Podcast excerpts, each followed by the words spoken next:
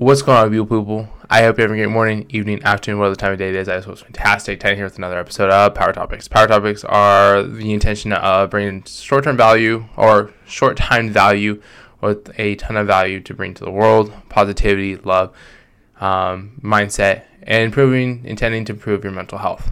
So with this episode, we're going to be talking about the gym and more specifically how the gym isn't going to help you or isn't going to save you better. Uh, too many people often talk about the gym, how they're going to save them, and you know, going through these tough times, why they're going to go to the gym and fight all their demons.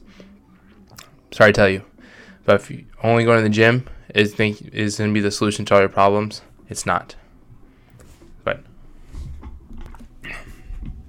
it isn't going to save you, and more specifically, it's not going to save you because you are solely focused on the fact that going to the gym, lifting heavy weights, running, moving, boxing, whatever the fuck you choose to do, is gonna be the solution to all your problems. And while this might be like more of my more of my aggressive episodes, I can't stress this enough because I see it often. Um, people I know, you know, saying how the gym has saved them, and yet they're still continuing to do the same cycles of life, and it's very frustrating to see because I can also I know what their potential may be. And to you all out there, this is you know starting out pretty aggressive, but the intention of bringing some type of value. And this value is this: is that it's not just the gym. It's not just going to lift heavy weights, go run, you know, whatever the hell it is you're into. That's going to save you. It's all the action steps you take before and after are what are really going to progress you in life.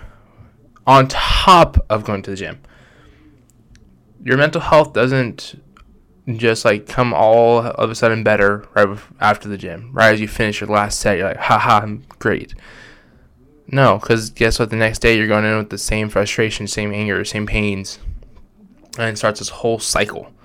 You're just repeating the same shit over and over again, thinking it's truly like the perfect definition of insanity. And I want to stress to you all that while yes, the gym scientifically can prove that being active and doing physical exercise, whether it's the gym or whatever, can improve your mental health. It's not just the mental health because what um, most of the studies talk about is how it increases blood flow, which increases cognitive ability, which makes you think a lot bigger and puts all your thoughts into a bigger perspective, which is all things I support, totally agree with. But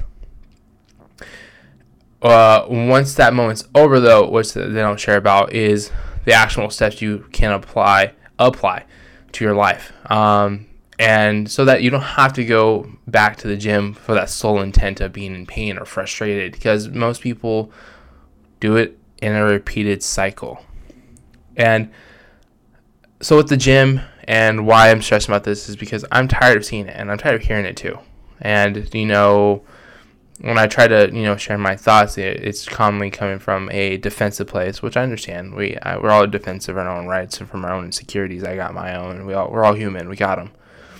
But I want to encourage y'all to really reevaluate what the hell you're doing before and after the gym in your life.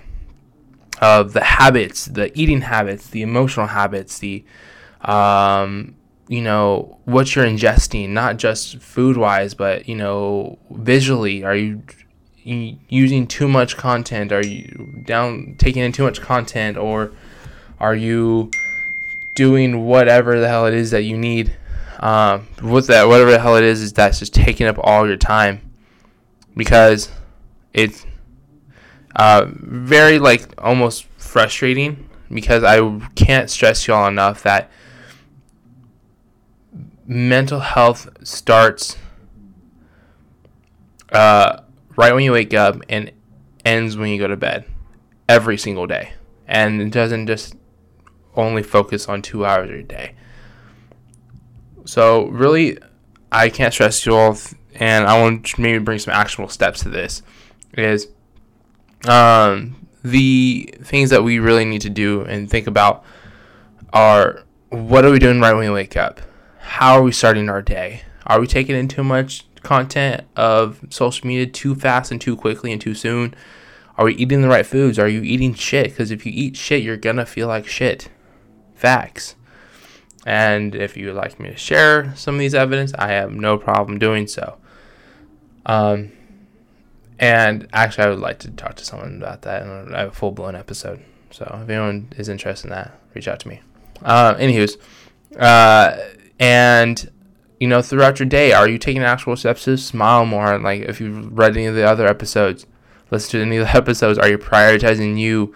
Things that improve you going to the gym, um, you know, before the, the day begins, uh, you know, as I shared previously, it improves brain function, cognitive uh, ability, and um, overall mood improvements that you have to take into action throughout the day.